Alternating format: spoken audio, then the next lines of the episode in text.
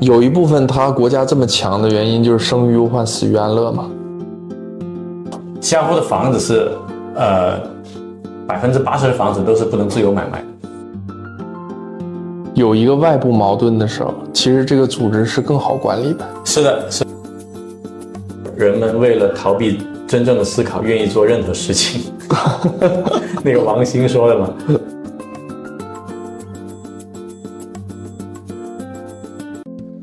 大家好，我是剑桥蒙叔，这是我第一期播客。可能这次来听我播客的，以我视频号的粉丝朋友为主。那我也给大家分享一下，我为什么要来录制播客节目。呃，看过我的视频的朋友都知道，我是比较懒的。我的视频呢，基本上没有花哨的剪辑，也没有这些动画转场，也没有配图。那播客它天然就是一个没有画面的平台，我们用声音跟内容去打动人，而且播客的整个节奏是沉浸式的，是陪伴式的，在这种长长时时长比较长，而不像短视频这样浮躁的平台上呢，我们更容易把某一个话题聊得比较清楚，聊得比较透彻，大家也更有耐心去听完我分享我的全部的完整的观点。所以我想在播客上，我会真诚的给大家分享我跟朋友探讨问题的过程，以及我这个思维、想法、立场的来龙去脉。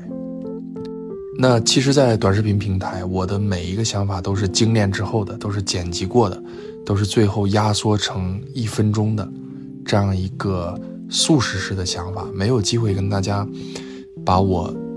的前因后果的思绪给大家理清楚。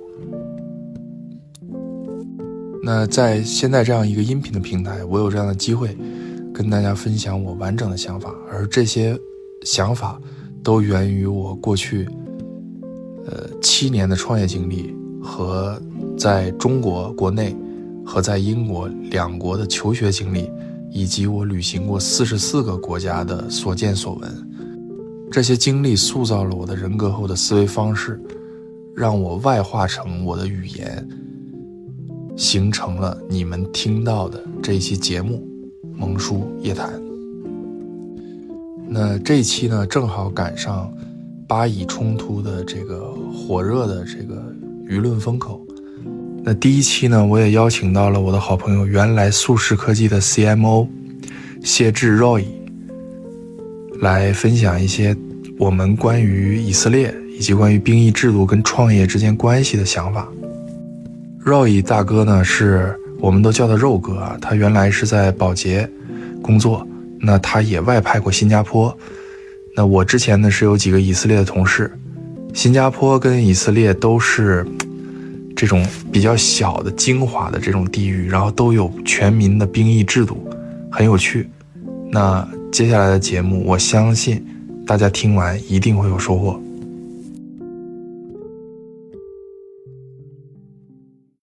聊了一下以色列那个东西嘛，嗯嗯嗯，那会不会就是说，假设我们现在把时间往回倒个两千年，在那会儿，以色列它算是一个什么样的存在在那个世界上？现在的话呢，它是一个很小的国家，很小的人口，对吧？但他们老说自己在这个旧约里面算是天选之子。如果倒回来两千年前，他们在这个所谓的世界民族之林上是一个什么样的存在？他也是一个很小的存在，也很小。对，他他一直就是很小。但是呢，几大宗教的发源地都是，不是说发源地吧，就是发源的这个版本都是根据他们最早写出来这个《妥拉经》，呃，往后延展的。啊，所以呢，他。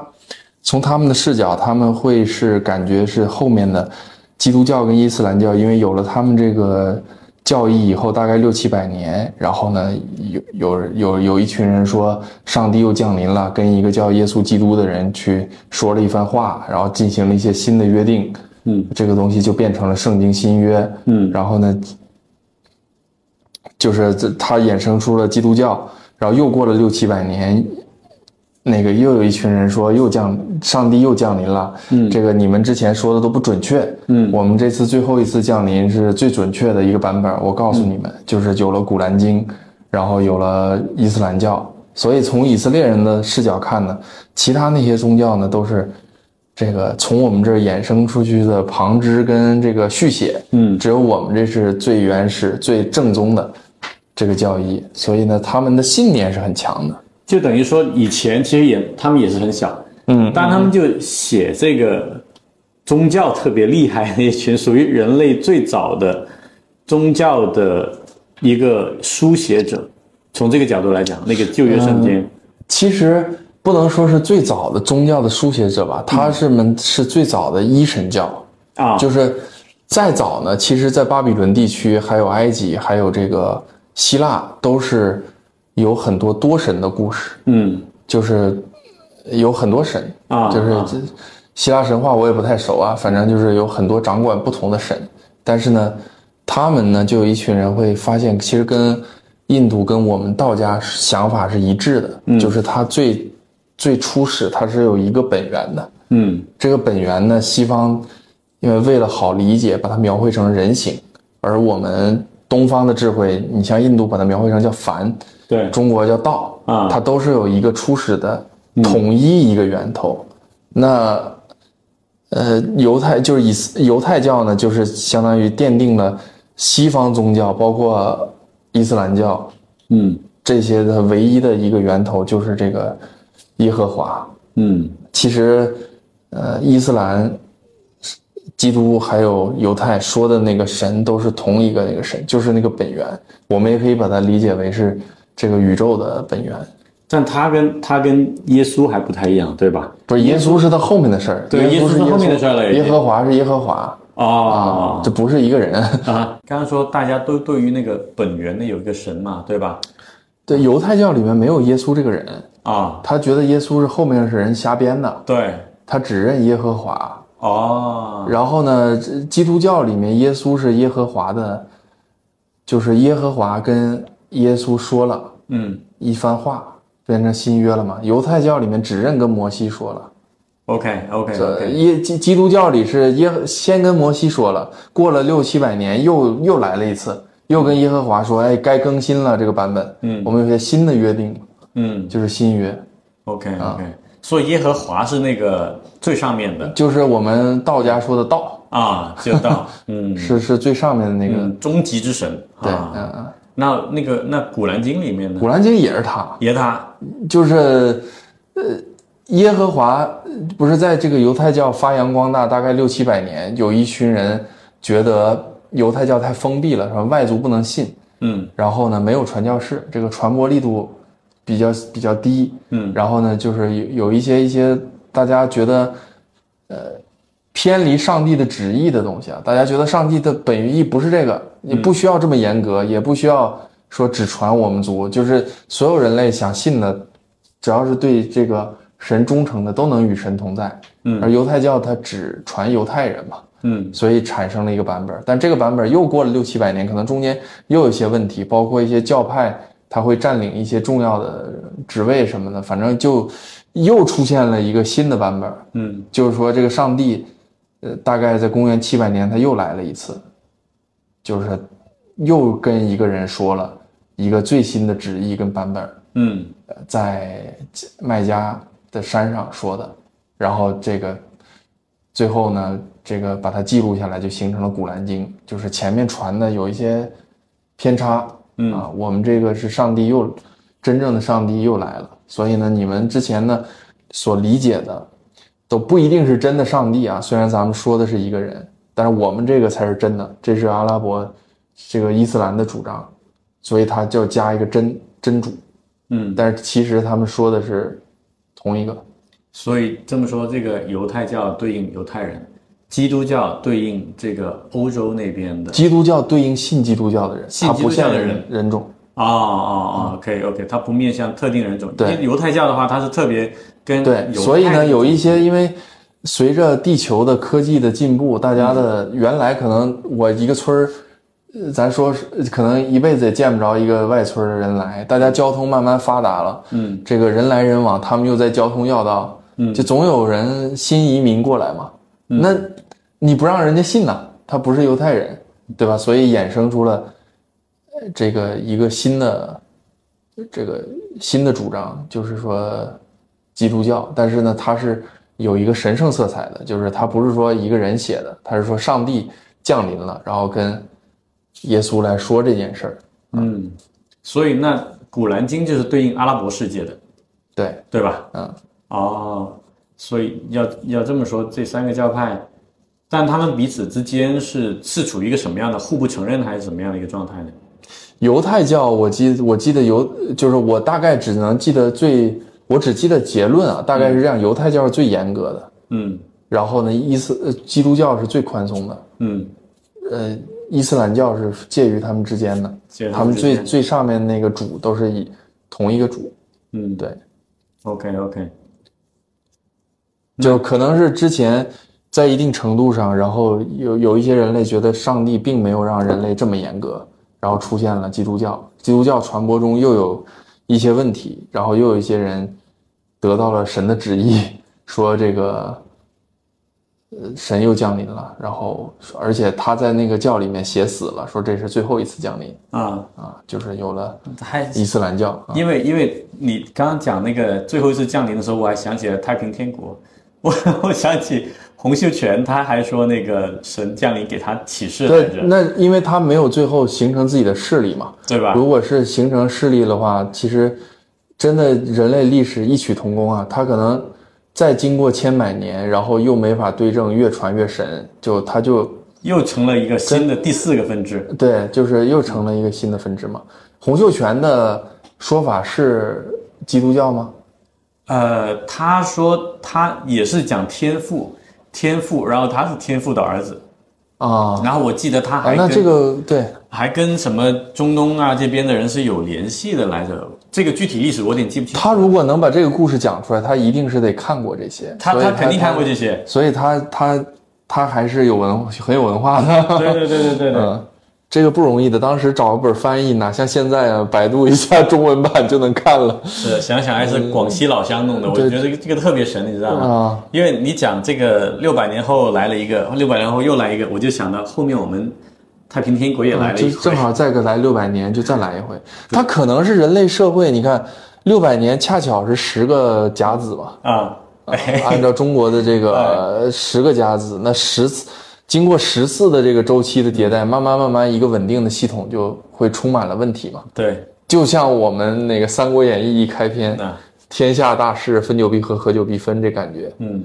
对，有点这个意思。嗯，对，说那都说以色列人很聪明是吧？嗯，那为啥就是从历史到现在，他们始终处于一个颠沛流离，前面颠沛流离了，然后后面始终是在打仗的一个状态，这是啥原因呢？因为他一出来就是一个颠沛流离的身份出现了嘛。那四大文明古国，整个伊斯兰教、基督教、犹太教发源都是在这个呃巴比伦和埃及这个流域来发发源的。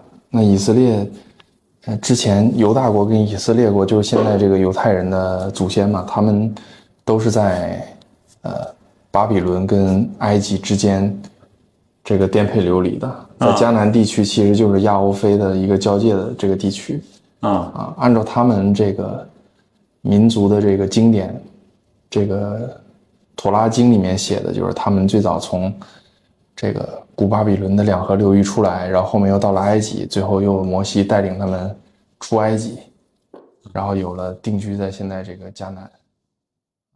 那那那还有另外一个就是说，那以色列因为它历史上一直都是没有建立自己国家嘛，对吧？嗯，然后他现在他建立过，哦，他建立过我记得他是？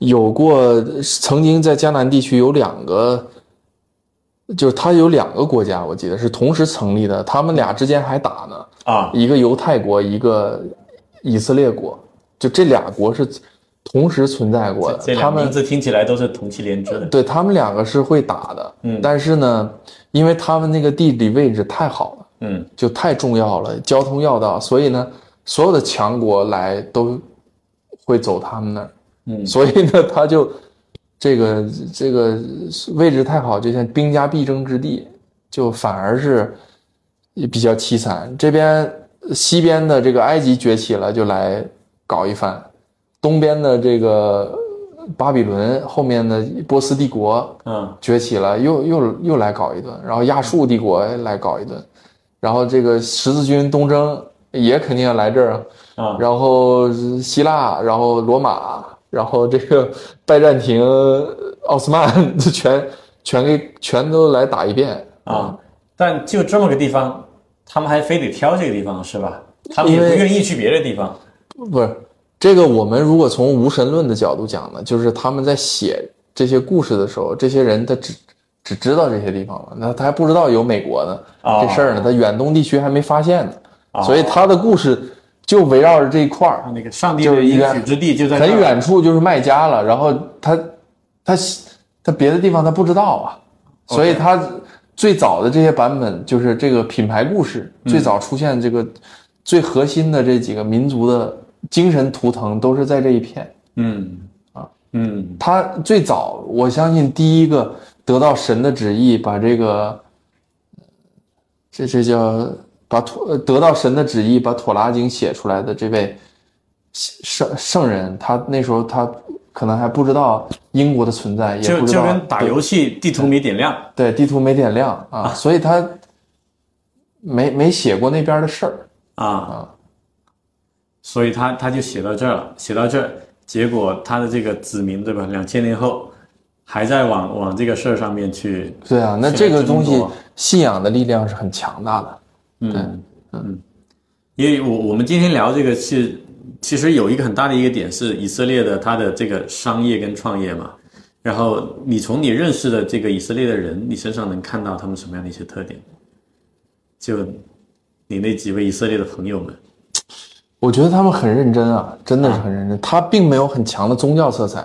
其实我们梳理完这些宗教故事啊，就是以色列应该是自我认同感最强的一个民族了。就是他们会真的觉得自己是上帝的选民，嗯，因为他他他们信奉的是最源头的那个版本嘛。对，就无论是呃耶稣这这个支派，还是穆罕默德这个古兰经的支派，还是被扼杀在摇篮里的洪秀全这个支派，嗯其实他都从以犹太人的角视角看，都是你们在我这儿后面胡编乱造的啊根本就没有耶稣这个人，他们是这么认为的。对，所以呢，他们其实这种宗教自豪感，我我觉得是应该是非常非常强的，不是但你说那个认真是哪方面的认真？是说他们在宗教上啊，还是我说做事？做事儿。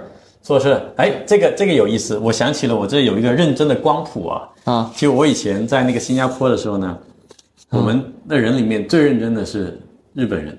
哦，然后他们是怎么玩呢？就是呃，我们通常都会约定一个项目的期限嘛，然后我们就会说啊九、月份，然后他们就问哪一天啊、我们想想九月十五号，哎、几点？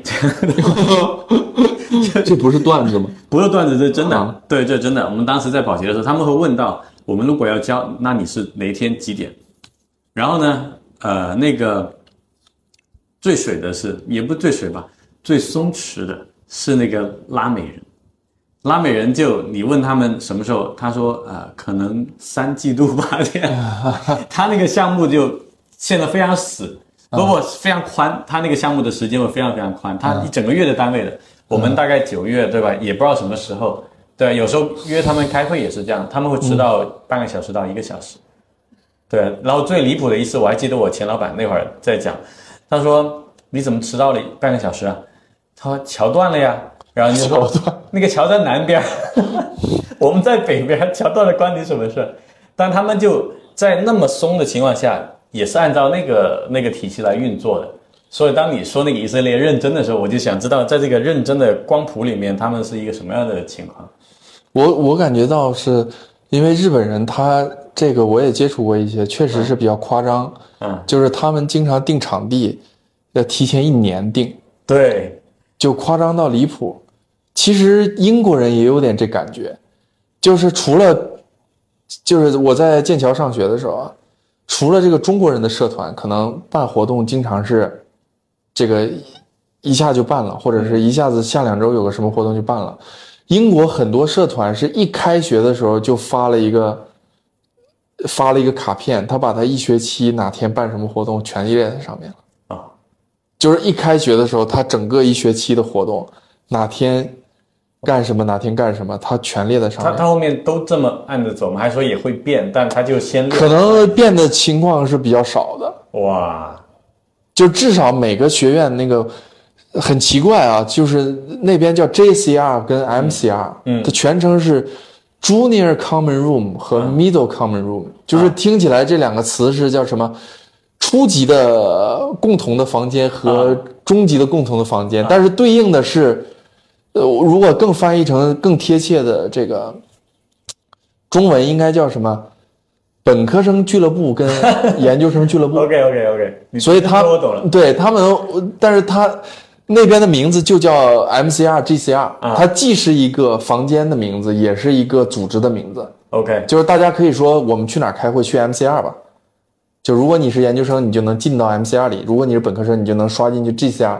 你的一般学生卡都是，它是分分权限管理的嘛。嗯。然后同时有个组织叫这个，就是相当于国内的研究生会啊。和本科生学生会。啊。啊，可以这么理解。它基本上一开学就把一个学期 term card 发出来了，OK，就每每次都干啥，包括剑桥，我们当时是第二大的社团啊，嗯。中国学生学者联谊会，第一大社团叫 Cambridge Union Society，啊。这个名字你要直接翻译也很奇怪，叫剑桥联合协会，就就，但是其实它是个辩论协会。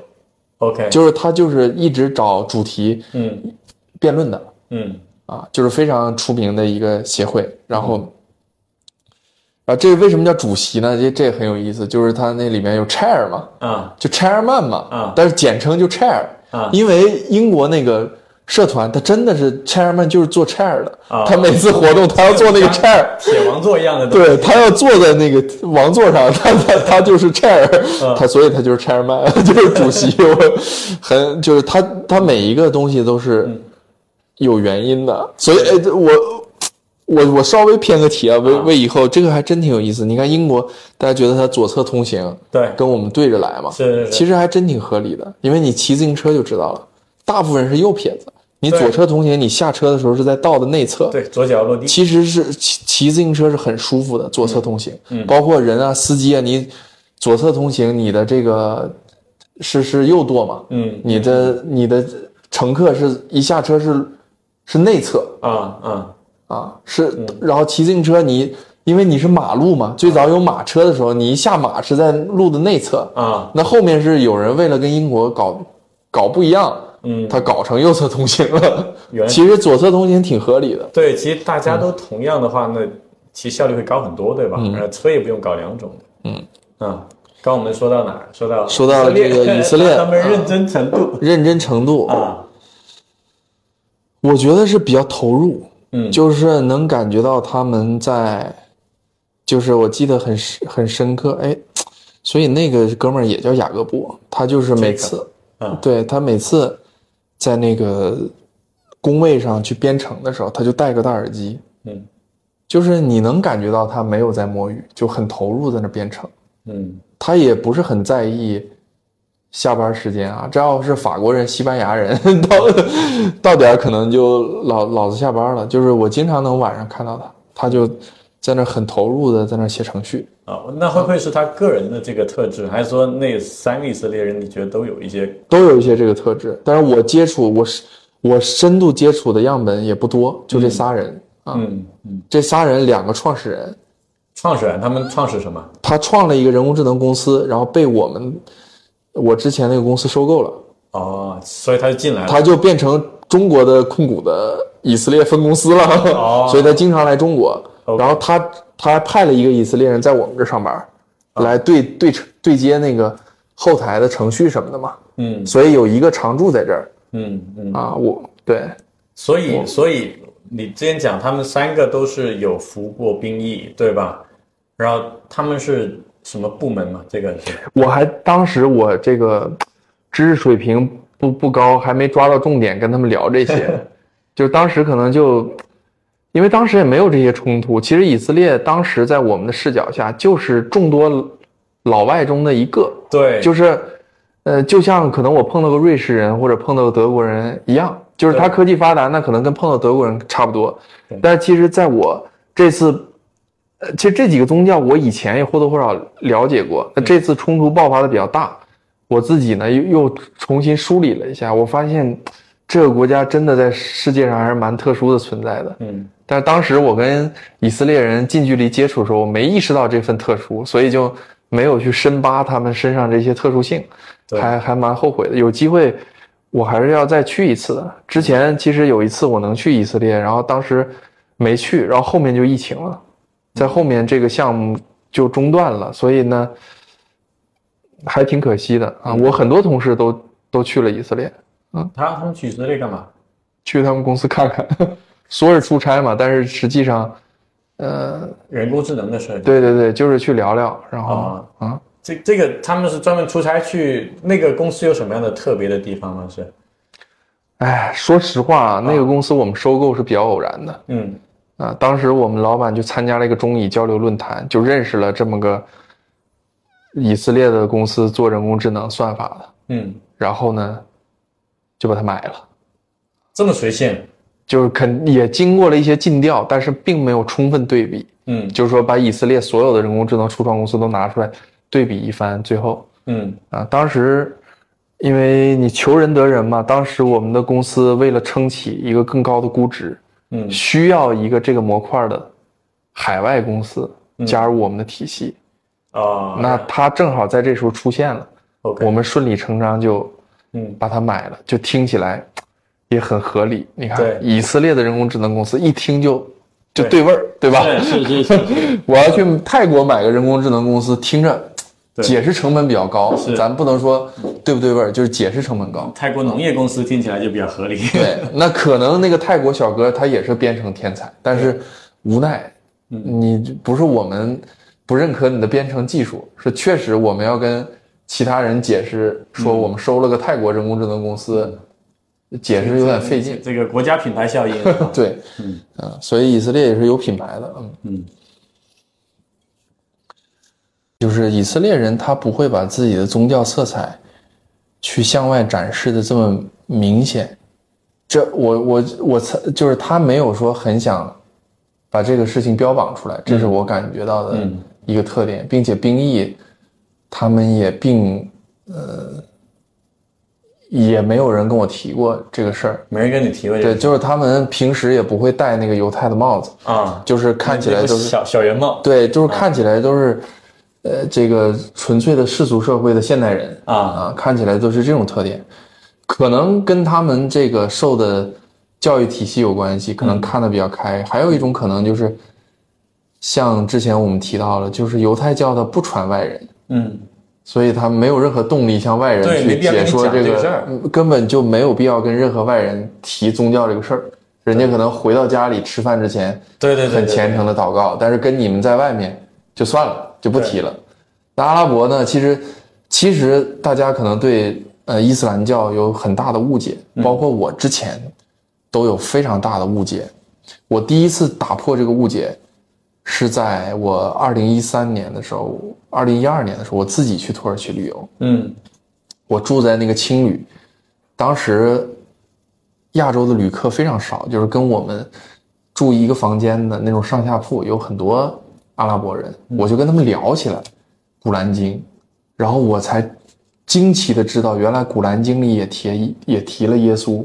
嗯他跟我说，他用的词是 messenger，他说耶稣跟穆罕默德是两个上帝的 messenger。信使对种啊他说，然后穆罕默德是最新、最近、最近收到消息的，他们没有去否认，就是去很排斥基督教。嗯然后我就发现，好像伊斯兰教，因为以前我对伊斯兰教啥印象？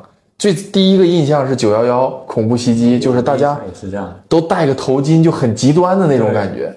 但是我跟他们接触完，我发现这个宗教甚至于在开放程度上比这个犹太教比比比比那个极端的伊斯基督教还开放。啊。因为基督教里很好像有些人说你不信上帝，你就要下地狱；对。信上帝就要得永生。对。他们好像就说啊，耶稣耶稣也是之前的一个 messenger，然后我们也是，嗯，然后他一讲，我感觉好像更包容。当时我是第一次这个东西有改观，但是因为影视作品啊，还有各种各样的阿富汗就这种各种战争啊，就会给人感觉好像啊，你戴一个头巾，然后往商场里扔个背包，转身就跑，因为这商场都会听过一些类似于 《古兰经》里面讲说，哎，如果有人不相信你的宗教，你就要去消灭他，怎么样的？会不会说是因为它这个宗教它覆盖面积比较广，所以里面也有不同的对思想的？可能是因为我没有看过《古兰经》的原版，嗯我都是大概看啊然后看一些国外的视频，因为 YouTube 上有一些讲宗教的不同嘛，现在 B 站上这种也越来越多了，嗯。所以我是其实没有静下心来把圣经的原文跟《古兰经》的原文都通读一遍的，嗯。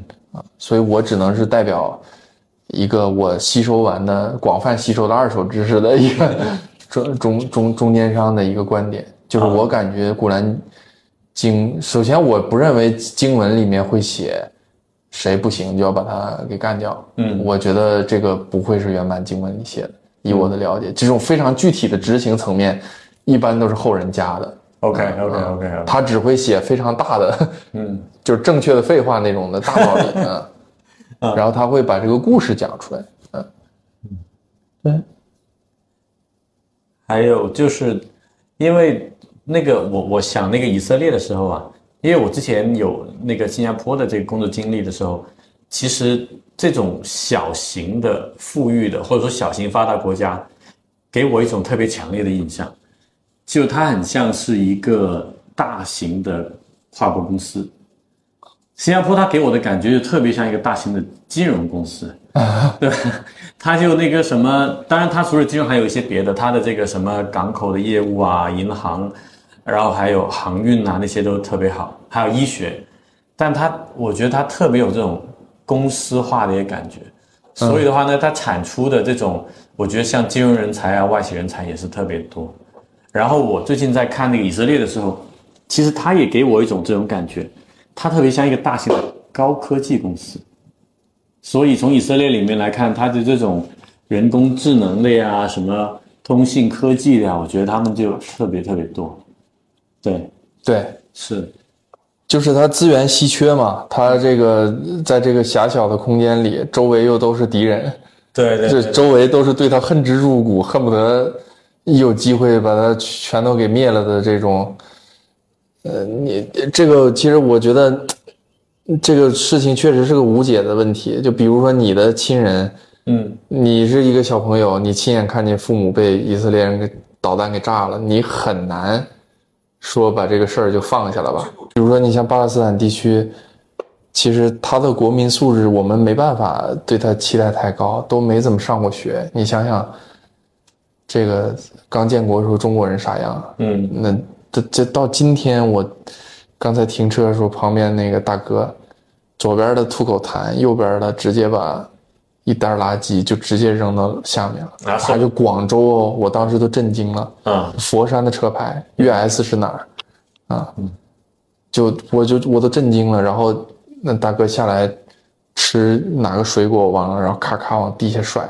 就是其实你如果从一个上帝视角审视的角度，比如说像很多人说巴勒斯坦的一些组织怎么怎么样不文明，嗯就是你不能以文不文明去评判他，嗯有没有生存权，就是他受教育程度低，然后他没有机会，这个他必然是不文明。但是你把时间倒回到两千年前，那人家还很文明呢，还很强大的，对吧？风水轮流转，嗯我觉得得给这个一个机会。就现在不能塑造一个说谁不文明就把谁灭了这这样一个地球上的氛围。嗯，现在是有这样的一些说法，对不对？就通过我之前有那个听你提起过说，大家通过比较这两个的发达程度，然后隐隐的又把它跟这个对错给联系到了一块儿。嗯，不是隐隐的，就是直接联系嘛。比如说，有一些人问啊，你你如果在这个冲突的现场，你是会向以色列使馆求助，还是巴勒斯坦使馆求助？就是我觉得这个毋庸置疑啊，巴勒斯坦的可能英语都说不溜呢，嗯你这国际惯例都不懂呢，嗯他他心里面可能还全是仇恨呢。他上一代人刚被炸死，你怎么奢望他说很文明的来帮助你呢？我觉得这是不太可能的对，啊。但是我觉得不能把他这个权利剥夺生存权，因为风水轮流转，嗯，嗯，总会有人是有一定时候是弱者。对，就弱不能代表它就是错的，对吧？就现在你你不能说城市嘲笑农村啊什么的，呃，我是感觉就是，既然大家如果谈法治，那都已经联合国决议嗯。决过了，很多人说这个分分给以色列，其实以色列当时已经得了很大的便宜了。嗯。啊，就是那我们从这个来说，你作为强者，你就好好的。既然对对面是个泼妇，对吧？你又要跟他搞分手，你你好好安抚一下，你把你帮人家修修路、建建学校，你把这个仇恨平息平息嗯啊。但是他们是什么视角？就是这边丢个炸弹，我们赶紧去那个村庄给他围起来，然后把嫌嫌疑似的这种恐怖组织都给抓起来。所以巴勒斯坦的地盘就这样一次一次减少的。而以色列人还会感觉，我也很有道理啊！你们不过来打我，我怎么会打你呢？对吧？人家联合国宣布建国了，我们是合法建国呀。是你老炸我，你炸完我，我过去抓人。我为了保护我们民族利益，我只能给你立立个铁墙了。嗯他是这种视角来想的。嗯那阿拉伯人想，我操，联合国投票，我们投的都是反对，对 根本就没听我们的。然后就中国、英国都投的弃权，嗯就呃苏联、美国投的赞成。美国都是犹太人，对 他们的想法就是你这就是不公平啊的投票，嗯所以我当然要打你了。那，这样的话就没有完了，然后打还打不过，嗯对吧？然后你一恐怖袭击，人家就有理由了，又把你的东西占点儿，嗯最后就变成加沙这么小了嘛。所以你从两边视角看都有理。你占以色列说他先打我的，我是合法的这个地盘，对吧？嗯联合国有决议，嗯站在巴勒斯坦，我靠，凭啥呀？我们住了三千年了，你说你两千年在这儿，两千年在这儿也是咱俩一起在这儿。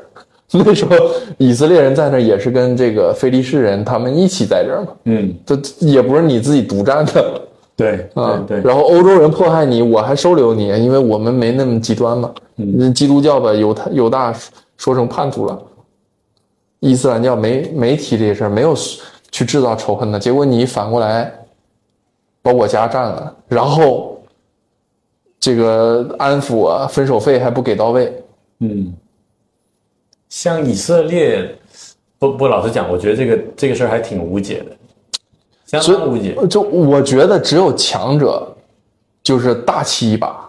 嗯就如果现在是巴勒斯坦很强，嗯把以色列按在地上打，那这个仇恨也不会消失。嗯那以色列这些人看着自己的妥拉经，想着自己的耶和华，被异教徒在这儿按在地上摩擦，那心心中的小火苗都是冉冉升起的。嗯，他只要有机会翻身，他也会反过来恐怖袭击巴勒斯坦的。以前以色列也不是没恐怖袭击过，英国占领的时候，这经常搞事情，最后英国放弃了嘛？那实在是太烦了。哦，把英国给打回去了，打跑了。不是啊，就英国那时候是占，那时候巴勒斯坦是英国的殖民地嘛，嗯他老一会儿炸这个酒店，一会儿炸那儿的，嗯然后就撤了嘛。撤了之后，他就宣布建国了嘛。嗯建国以后呢，周围人揭竿而起，就去揍他嘛。嗯那他说我这合法建国，你凭什么揍我？我要打回去嘛。就这样一打就几十年嘛。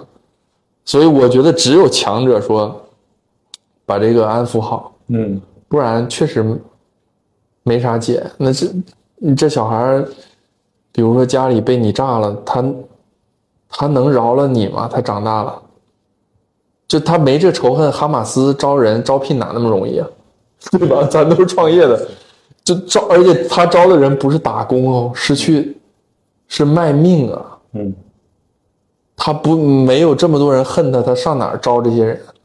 大家出征之前都是觉得去去干一波以色列有去无回的，嗯那就是拼了，因为我祖上都被你给都被你给那个啥了嘛，嗯所以就所以这东西就无解。你真对人家好，最后哈像哈马斯这种组织想招聘都招不来了，就为啥去打，对吧？对我挺好的，就对，就这种感觉了。嗯，就如果没有以色列，可能那块儿地方就就是个就是还是一个很没开化，然后荒漠的地方，它建设的挺好，这个不否认。但是他剥夺了其他人的生存权嘛，这个众生平等嘛，这也不是上帝最早的旨意啊。嗯，最早这无论是耶和华还是释迦牟尼，这几个大哥说的是一个意思。嗯，就大哥们说的是一个意思，你去看那几本经的原著，你能感觉到大哥们说的是一个意思，然后底下的小弟们打的不可开交。对对，现在他以色列，他给我一个啥感觉呢？就是说，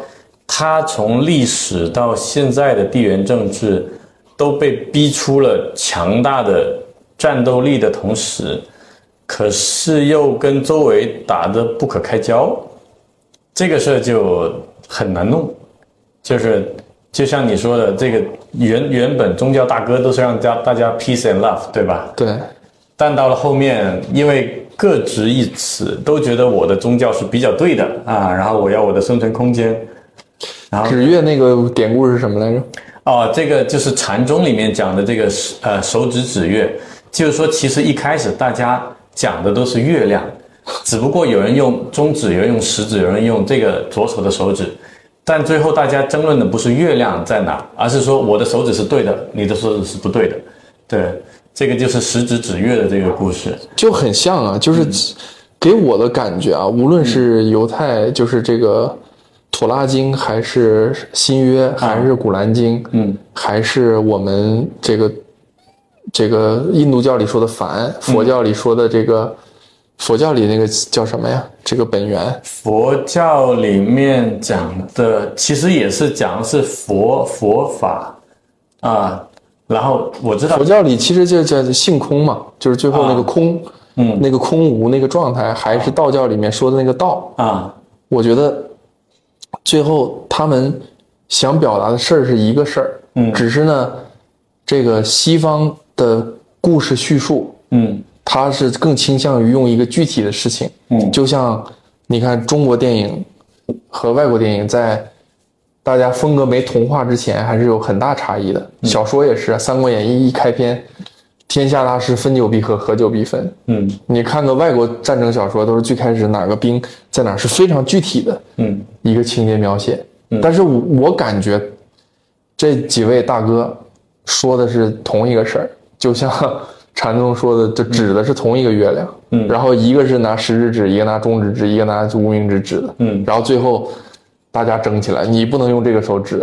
对，变成手指之间在打架了，然后 对没完没了的这样。对对对，嗯所以就是是有一部分他国家这么强的原因，就是生于忧患，死于安乐嘛。嗯，他确实很忧患呢，这个国家。是的，确实很忧患。就像刚才讲的，周围全是强敌，应该说周围都是敌人，对吧？本来也不一定有多强，但都是他的敌人。然后国土上面有一半是沙漠，然后别人都有石油，他还正好没石油。最后，所以他就只能够在这个那个什么海水处理技术，然后滴灌技术、废水处理技术上面做到世界领先，然后这种什么信息科技、通信科技做到世界领先，只有靠这种方式才可以让自己的这个 GDP 啊这些给做起来，要不然他有啥呢？啥都没有，对，嗯就是都是逼出来的。确实挺强，真的强。嗯，你在新加坡待过，你觉得他们相似吗？我我觉得就是作为两个比较成功的国家，我觉得他们在理念上有很多共同的地方，就是有一个，就是其实国家的调控特别强，就因为在在新加坡的话，它那个打个比方啊，新加坡的房子是呃百分之八十的房子都是不能自由买卖的。啊，他们那边都所有的国民一出生，你长大之后都政府都会给你配房子，那个叫祖屋嘛，对，对吧？然后那个你长大了之后，只要你满足一定条件，然后你交一点首付，交一点很低的月供，就每个人都可以有。而且在规定时间里面，你不能够自由的买卖啊，包括他们的这个国家的这个整个的金融系统啊，这个系统啊。那像以色列，我我比如说它很有名的一个这个全民兵役，也是这个这个东西嘛。就是所有人都必须得服兵役，然后男生要服三年，然后女生要服两年的兵役，然后从这个兵役里面，大家都会受到统一的这个训练，而且有很多的这个兵营里面，其实他们的整个的这个训练，甚至比很多企业里面的更加优质，因为他们接触的都是世界上最高的那些情报的科技、通信的科技，所以每个人练完出来还没读大学，都已经是非常称职的职业人员跟技术人员了。所以我觉得他们从这种程度上面，让整个国家都有很高度的这个一致性，所以他们总会在某些方面做得特别好。像新加坡就是它选择性的在金融、医学、航运上面做得特别好，像以色列它就是在这个军事，然后那个通信科技，然后什么农业上面做得特别好。所以我觉得这两个层面上是蛮像的。然后如果有一些国家它过分松散，可以说过分自由的话，反而没有办法这么去组织起来，让他们在某个地方形成那个单点突破。而且，其实当有一个外部矛盾的时候，其实这个组织是更好管理的。是的，是的，是的，是的，这个这个很重要。管管过人的都都知道，就是有，当你有一个外部矛盾的时候，其实是大家是有一个东西可以凝聚在一起的。嗯，当你没有外部矛盾的时候，窝里面就很容易斗起来。是这个其实也有点像，因为新加坡当年是被马来西亚赶出来的嘛。啊，他们以前想 并入马来西亚，然后马来西亚不让，然后那个李光耀大哭一场 啊，然后呢就要自己在这片这片破地方，对吧？小渔村里面要去建立一个新的国家，然后那个以色列也不用说了，强敌环绕，对吧？每天都在打，所以他们就有特别强的对两个国家都有特别强的忧患意识，然后其实也是这种忧患意识让他们。急剧的开发自己的这个组织能力跟民众的这种人力资源。在剑桥的时候，最有意思的就是我们有一些学院啊，剑剑桥是这样，你先申请你的专业，嗯，然后呢，这个是代表你的院系，然后还有一个就 college 是负责你吃喝拉撒的，嗯，一个地方。那这些 college 每个是有每个不同的要求的，有一些是什么都收的，嗯有一些只收女生，就有女院，嗯还有一些只收二十一岁以上的。啊，为为啥二十一岁以上？对他他毕业了呀。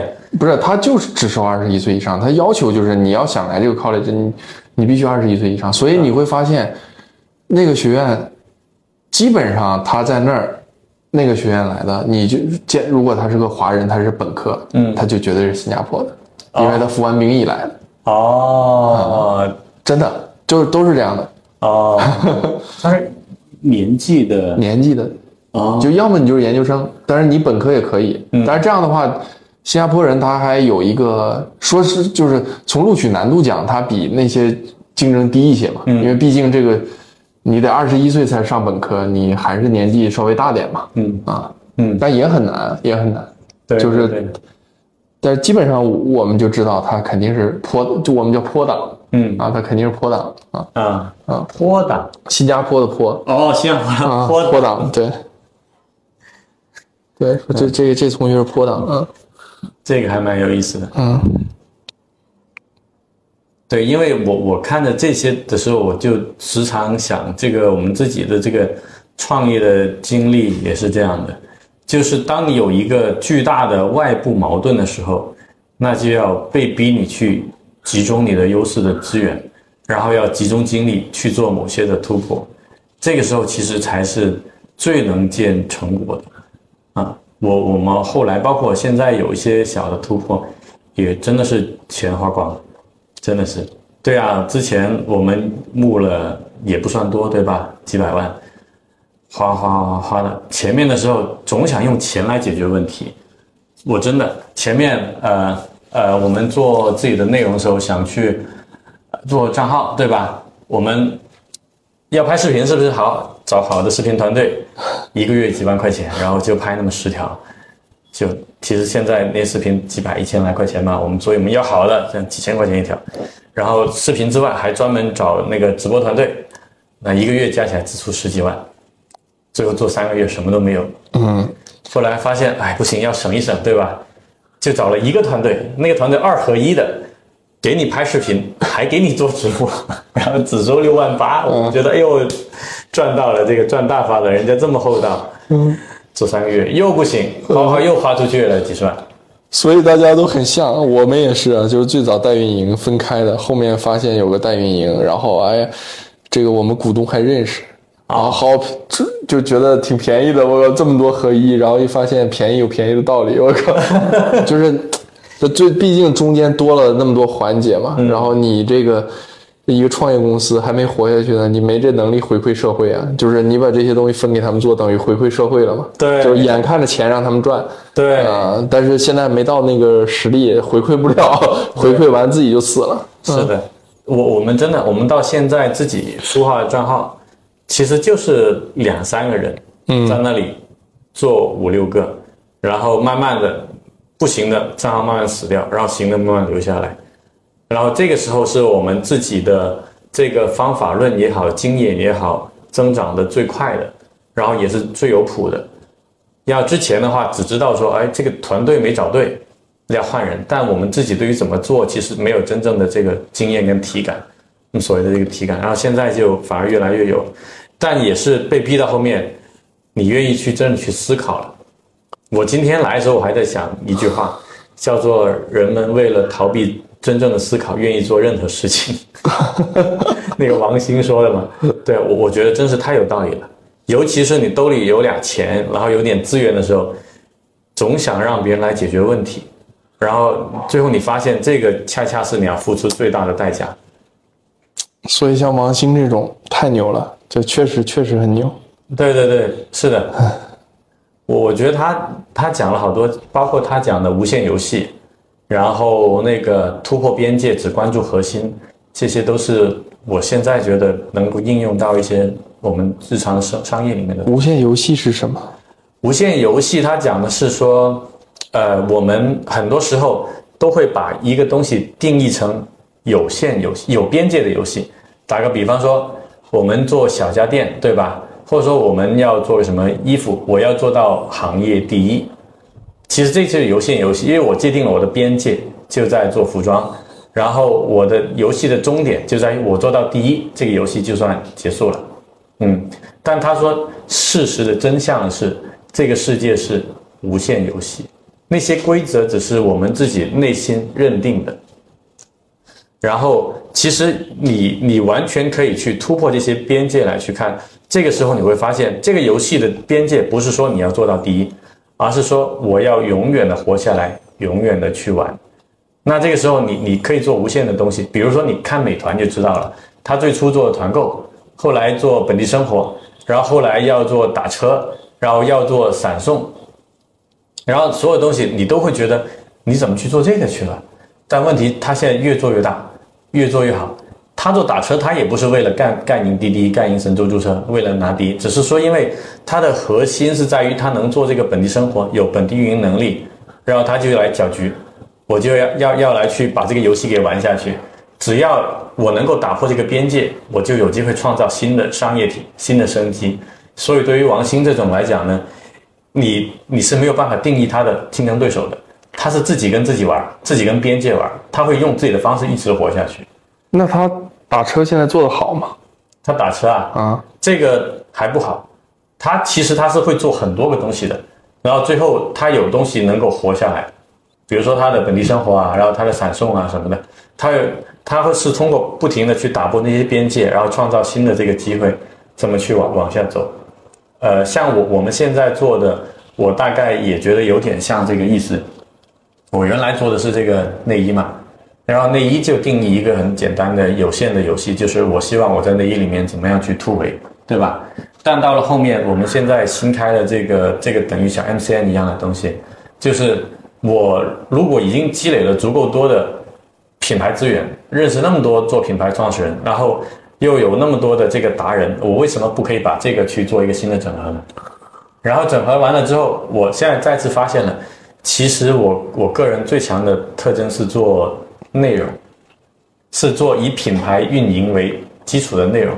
所以在这个基础上，我又开拓了一个那个跟那个那个跟某 集团公司的合作，对吧？跟他们去联合研发这种呃那个有电子保健效果的这个产品啊。之后我们还可能会跟一些内蒙古啊，你的家乡的牧场去给他们去做他们的内容。就是因为我的核心是我能够做品牌内容，所以我可以通过这个去不停地打破边界，找更多的这个合作。所以一旦我觉得一旦 get 到了无限游戏这个概念之后，其实就只要关注自己有什么核心就可以了，但就不会再被边界去限制自己。嗯，你你不觉得你现在干的也有一点点像吗？嗯，既有自己品牌，然后也在做着自己的这个 IP。这个也是被逼的没办法，因为嗯我们就是这个呃这个第一就是我们只做过消费品就知道流量多贵，对太贵了。对真的太贵了。我们随便自己做做流量，我们发现这个事儿也没有想象中的那么难。嗯但是它会省省下的金钱是无法衡量的。对就是真真的是太贵了。因为以前总想自己对自己认知不清晰嘛，总想做个。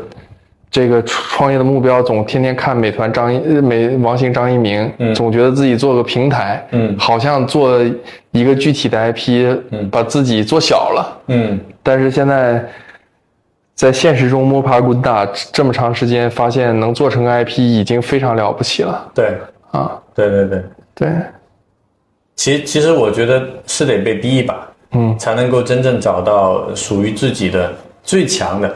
什么叫最强的？其实你不花钱也能办成的事，嗯嗯，这就是你最强，对吧？对你花钱才能办成，那谁不能办？对，这么一点事儿，就是你自己上也能搞定的，不花钱也能完成的，我觉得这是最强的一个东西，这就是自己的核心。